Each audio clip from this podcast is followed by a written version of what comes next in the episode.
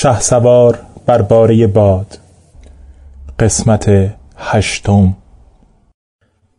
زخم پای سلمان روز از پی روز بیشتر به چرک می نشست تا آنجا که دیگر توان جنبیدن نداشت. بیچاره نزار و رنجور بود و چون موی گداخته چندان که دل همه بر او میسوخت روزی هم بلبل و جهانسوز او را بر دست گرفتند و به حیات آوردند. سلمان با همین حرکت اندک از درد به سطوح آمده بود. وقتی او را بر زمین نهادند چون کودکی گم شده میگریست و درد به گونه ای بود که دیگر تاب نداشت. بلبل قدری شراب به او نوشاند تا کمی مخمور شد و نالش برید. همچنان از مونس خبری نبود.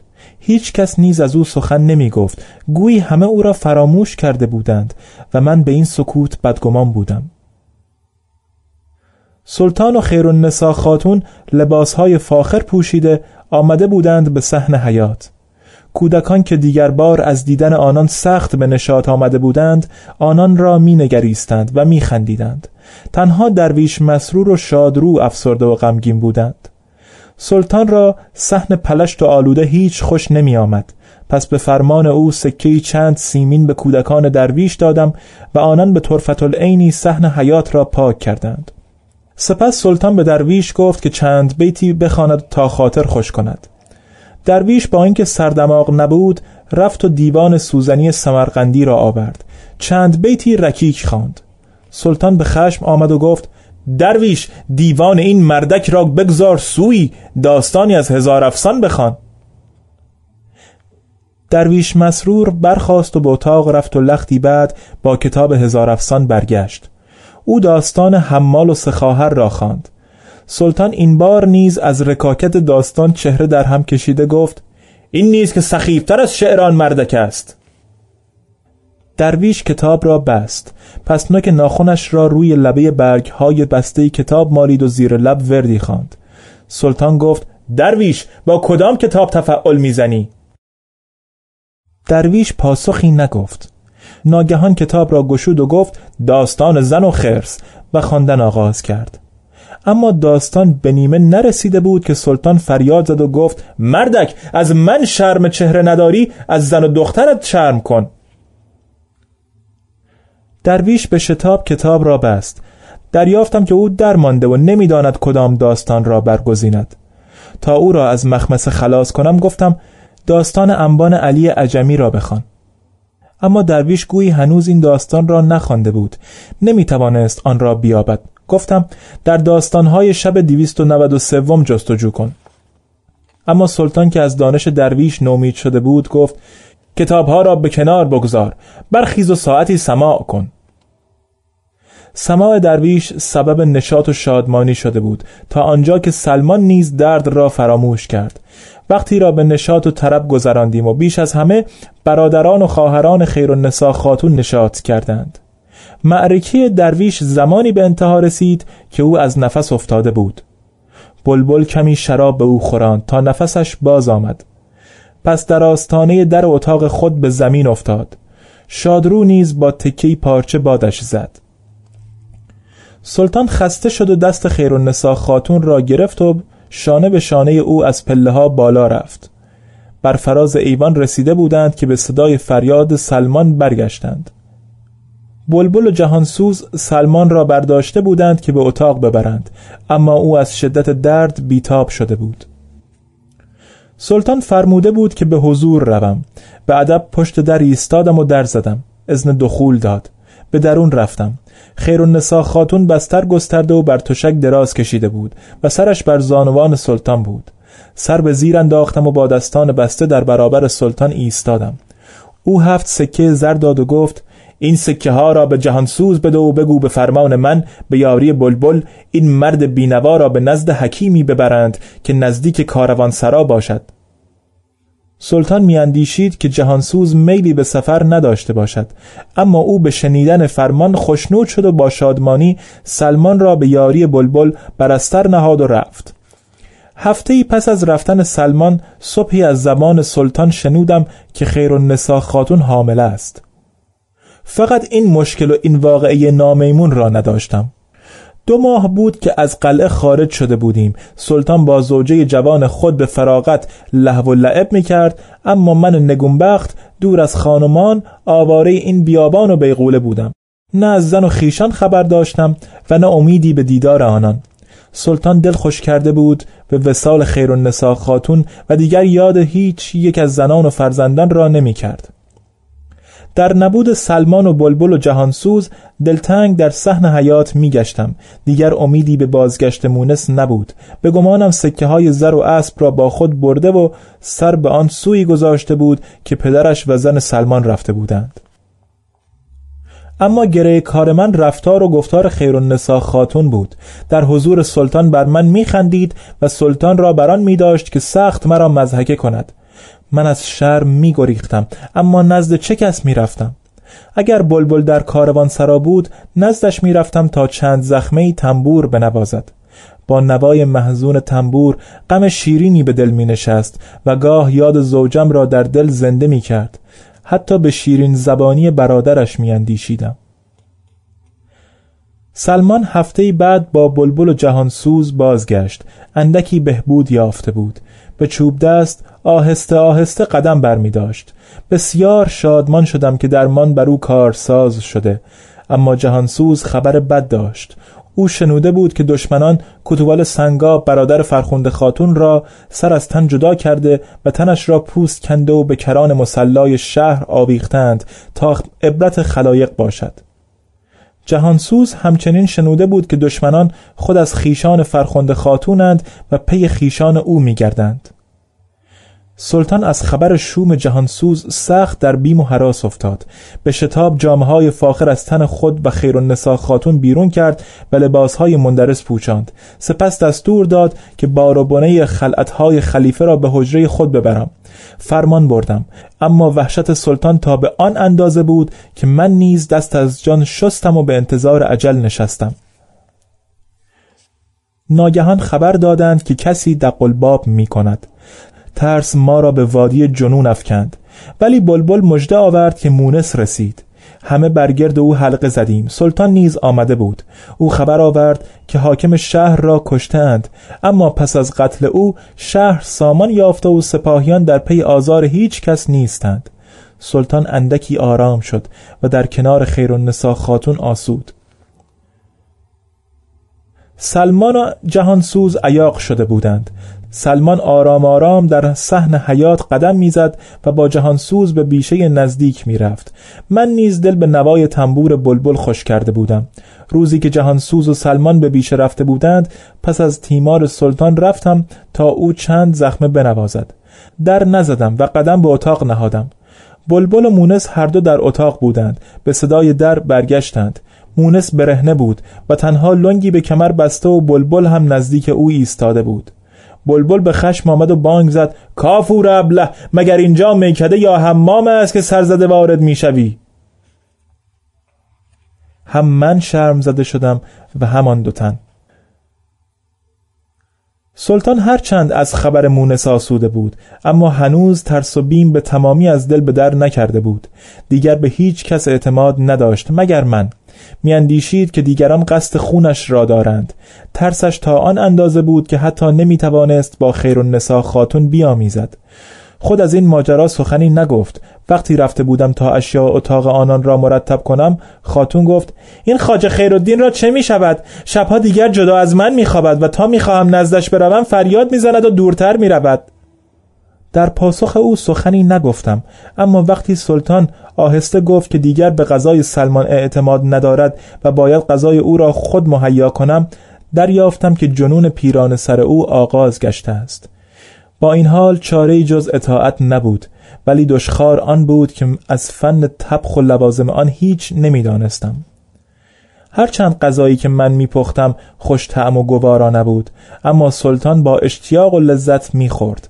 خیر النساء خاتون روی در هم می‌کشید. حتی مقابل سلطان به من ناسزا می‌گفت. وقتی گفت کافور کفن بپوشی با این غذا پختنت. سلطان هر بار از این سخن خاتون بسیار میخندید. من از خنده سلطان بیش از سخن خاتون او اندوهگین می شدم اما بیم داشتم که لب بگشایم. سلطان دیگر آشکارا گرفتار جنون شده بود. روز به روز بنیش تحلیل می‌رفت و قوت از دست می‌داد باید میوه و تنقلاتی به او میخوراندم تا از دست نرود. سلطان گفت چند سکهی بگیر و با بلبل حرکت کن و چیزی مهیا کن. مونس خود پیش قدم شد. به جهانسوز گفتم سلطان را تیمار کند تا من بازگردم و خود با مونس راهی روستای نزدیک شدم. هم باید تنقلاتی برای سلطان تهیه می کردم و هم ویارانهی برای خیر النسا خاتون. خاتون گفت چیزی نمی‌خواهد الا آلوی سیستان. مونس به شنیدن صدای او خندید. من نیز سخت دل به هوای فهیمه داده بودم. ابتدا می‌خواستم جهانسوز را روانه کنم و خود نزد سلطان بمانم. ولی تا شوق فهیمه در دلم جنبید بیقرار و مضطرب شدم. مونس نیز گویی پی برده بود. از کاروانسرا خارج شدیم و هر دو به تاخت رو به جانب آبادی رفتیم. این بار اسبان ما باری نداشتند و سبک و روان می رفتند. به سرعت به آن روستا رسیدیم. از دکان بقال تنقلات خریدم. ولی وقتی از بقال پرسیدم که در دکان آلوی سیستانی دارد یا نه هم او خندید و هم مونس. حیرت کردم که چرا تا اسم آلوی سیستانی را به زبان میآورم همه سخت میخندند. این چه رازی است؟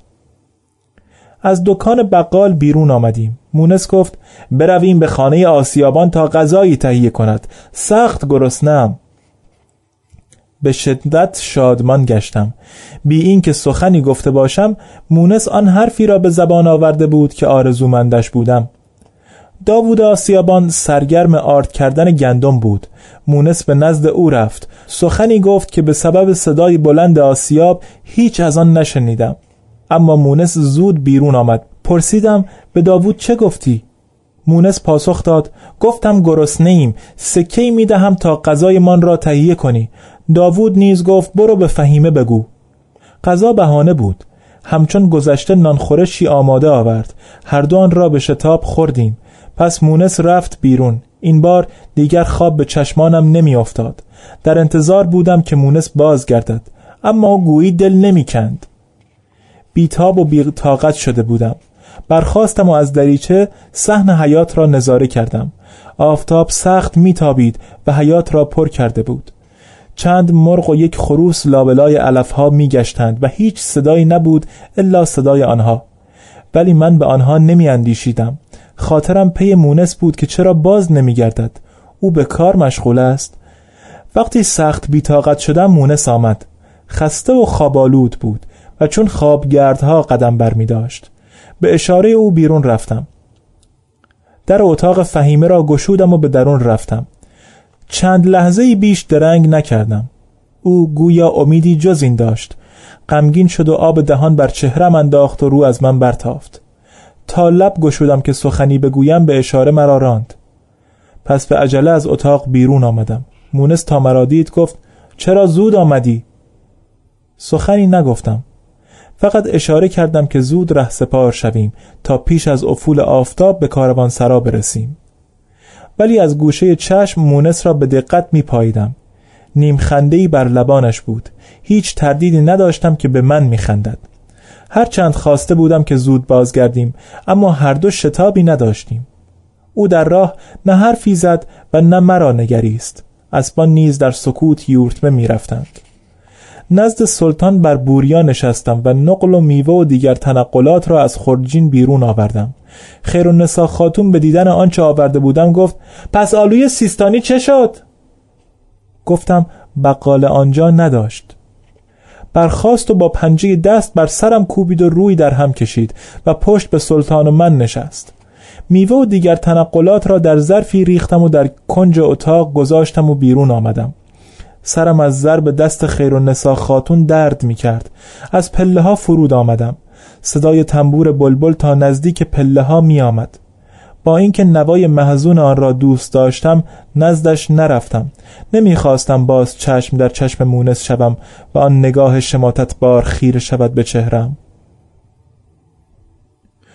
بلبل که برای تهیه هیزم به بیشه رفته بود از مردی شنوده بود که پیکر کتوال سنگاب هنوز بر کنار مسلای شهر آویزان و سر او بر نیزه بر بالای قصر کتوال تازه عامل سلطان کیکاووس است. پسر آن سلطان مازی که به دست کتوال مقتول به قتل آمده و سلطان کیکاووس به خونخواهی پدر او را کشته و برادر زوجه خود را جانشین او کرده است. او افزوده بود که می‌گویند کتوال مقتول خود نیز برادر زوجه سلطان مقتول بوده. سلطان دیگر تاب نیاورد. چهرش سخت بیرنگ گشت و تکیه داد به دیوار. سلمان لنگ لنگان به اتاق خود رفت تا شربتی برای قوت قلب او بیاورد. من به درویش مسرور گفتم تو در کنار خاج خیرالدین باش تا من نیز تنقلاتی بیاورم. به شتاب از پله ها بالا رفتم. وقتی قدم بر ایوان گذاشتم مونس را دیدم که به تعجیل از اتاق سلطان بیرون می آمد. گمان بردم به آنجا رفته تا مالی برو باید پس به شتاب به جانب اتاق دویدم اما در درگاه به چشم خود دیدم که خیرالنسا خاتون جامعه های خیش را بر تن سامان می دهد. تا مرا دید گفت احمق همه جا سرزده وارد می شوی؟ فقط بر شیطان لعنت گفتم. آنجا به یاد آوردم که موقع بازگشت بلبل نه مونس و نه خیرالنسا خاتون را در صحنه حیات دیده بودم. چون به حیات بازگشتم حال سلطان اندکی بهبود یافته بود. اما بلبل گفت سلطان کیکاووس برادرش امیر کیا بزرگ را نزد خلیفه فرستاده تا هم خبر مرگ سلطان مازی را به او برساند و هم بیعت تازه کند. سلطان لرزید. سلمان خواست پیاله دیگر شربت به او بنوشاند. سلطان با دست پیاله را پس زد. درویش مسرور که سخت خشمگین شده بود گفت مگر سلطان مازی پدرت بوده که این چنین افسرده و اندوهگینی؟ همیشه تابوده سلطانی را کشتند یا به مرض موت رفته و پسرش جانشین او شده. تو در این ماجرا کجای کاری؟ چه ربطی به تو دارد؟ سلطان زیر لب گفت چگونه ربطی ندارد؟ یکی بودیم. سلمان به جانب من برگشت و گفت هزیان می‌گوید. من گفتم نه با سلطان مازی دوست یکدل بود. از پسران سلطان بیم دارد. آنان هیچ مایل نبودند که خاج خیرالدین قدم به بارگاه سلطان بگذارد. دیگر آنی سلطان را تنها نمیگذاشتم. با ترسی که این چنین به جانش رخنه کرده بود یک روز تنها میماند از دست می‌رفت. وقتی به مبال می‌رفتم در بازگشت می‌دیدم که لرزه بر تنش افتاده و خود را چون کودکی به من میآویخت. دیگر حتی به خیر النساء خاتون التفات نداشت و او پیرامون اتاق سلمان میگشت و با اینکه بارداشت او را در پختن غذا یاری می‌داد. من بیم داشتم. چه بیش از سلمان مونس در اتاق بود. اما آن اندازه جرأت نداشتم که بیم خود را بر زبان بیاورم. نه سلطان تا به شنیدن این سخن داشت نه آنان. به احتمال همه در قتلم یک دل و هم داستان می شدند لاجرم سکوت کردم تا وقت مناسب پیش آید. وقتی که نه در این کاروان سرا که در قصر سلطان باشیم و آنجا داستان خیانت خاتون را برملا کنم. جهانسوز سلمان را فریف و با اسب تیزرو سلطان گریخت. وقتی این خبر را شنیدم ترسم فزونی یافت. رفتم که اسبان دیگر را تیمار کنم. تنها یک اسب بود. سراسیمه نزد سلمان رفتم. گفتم که از اسبان تنها یکی مانده. اما او از ماجرا خبر داشت. گفت آن اسب دیگر را مونس برده. رفته مادرندرش را دیدار کند. یک دو ماه دیگر باز میگردد. دروغ می‌گفت. مونس اسب را ربوده بود و پی کاری دیگر رفته بود. پس سراسیمه خود را نزد سلطان رساندم. خیر النسا خاتون سر بر زانوی سلطان گذاشته سلطان با موی بلند و شبقگونه او بازی می کرد نمی‌خواستم در حضور او از ترس و بیم سخنی به زبان بیاورم. از بخت مساعد او به دیدن من به غضب روی در هم کشید و برخاست و از اتاق بیرون رفت. من میان درگاه ایستادم و رفتن او را نظاره کردم. نزد درویش مسرور نرفت و آرام آرام راهی اتاق سلمان شد. گویی پدر را فراموش کرده بود. از سوی درویش مسرور نیز کم از اتاق بیرون می آمد. مونس گفته بود چندی است که درویش نه تذکرت الاولیا می‌خواند و نه دیوان سوزنی. تنها هزار افسون می‌خواند و دور از چشم کودکان خود با شادرو خلوت می کند.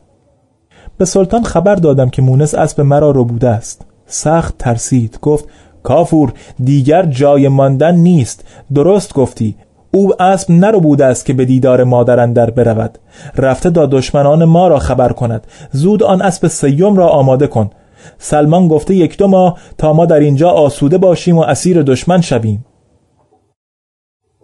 رفتم به آخر تنها اسب مانده را مهیای سفر کردم.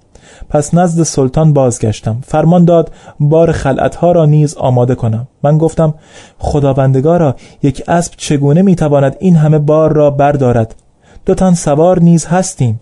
اسب طاقت حمل ما را ندارد و میانه راه تلف می شود و گرفتار میمانیم. سلطان گفت دل ندارم که از تمامی خلعتهای خلیفه چشم بپوشم. با این همه چاره ای نیست. لباس ها و شمشیر و تبرزین ها را بگذار و تنها آن دو درفش را برگیر.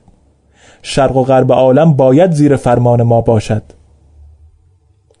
سلمان به فرمان سلطان بسات نشاطی برپا کرد. او درویش مسرور را نیز با خبر ساخت. مونس نبود. بلبل تنبور می نواخت اما گویی دل به نواختن نمی‌داد. درویش مسرور نیز بیش تنومند شده بود و کسل. و به هیچ حال نمی توانست از جا بجهد. اما دل به صدای نوشخاری داده بود.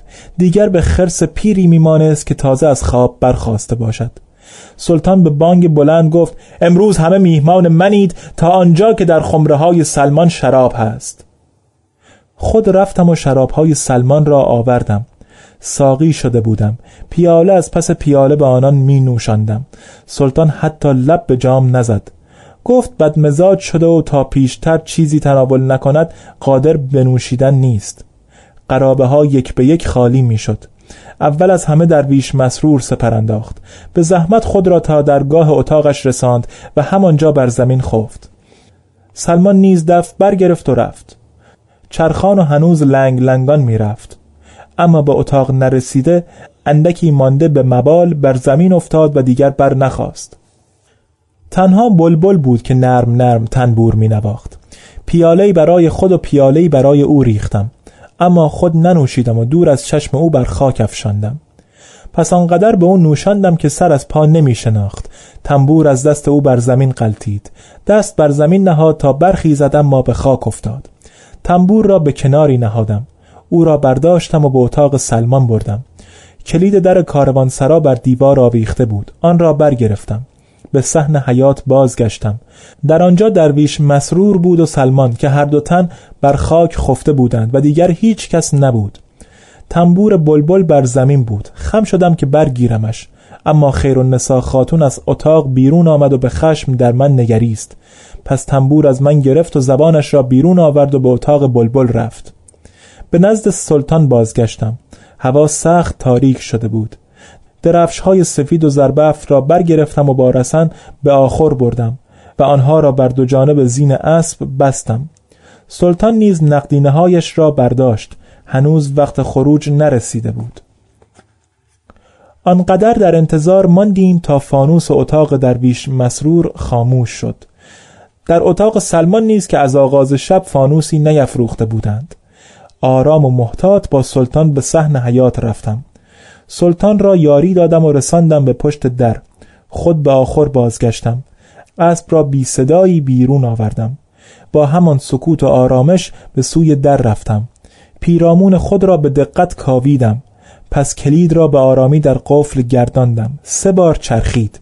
باز شد. با احتیاطی افزونتر کلونها را عقب کشیدم و در را به آن اندازه گشودم که اسب از آن بگذرد. سلطان خود پیش از اسب گذشت. خود نیز از کاروانسرا بیرون آمدم. دشت را نگریستم.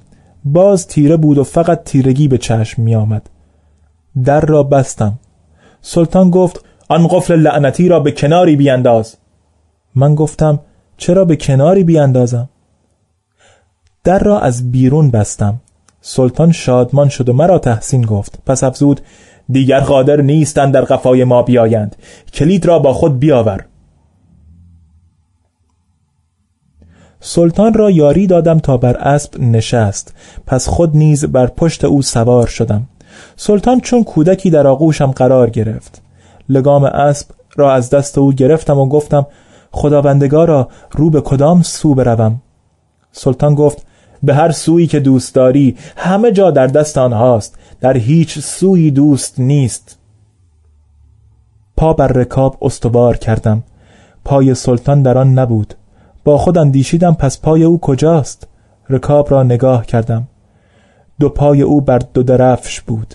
پس به سمتی راندم که به احتمال به جانب جنوب می‌رفت.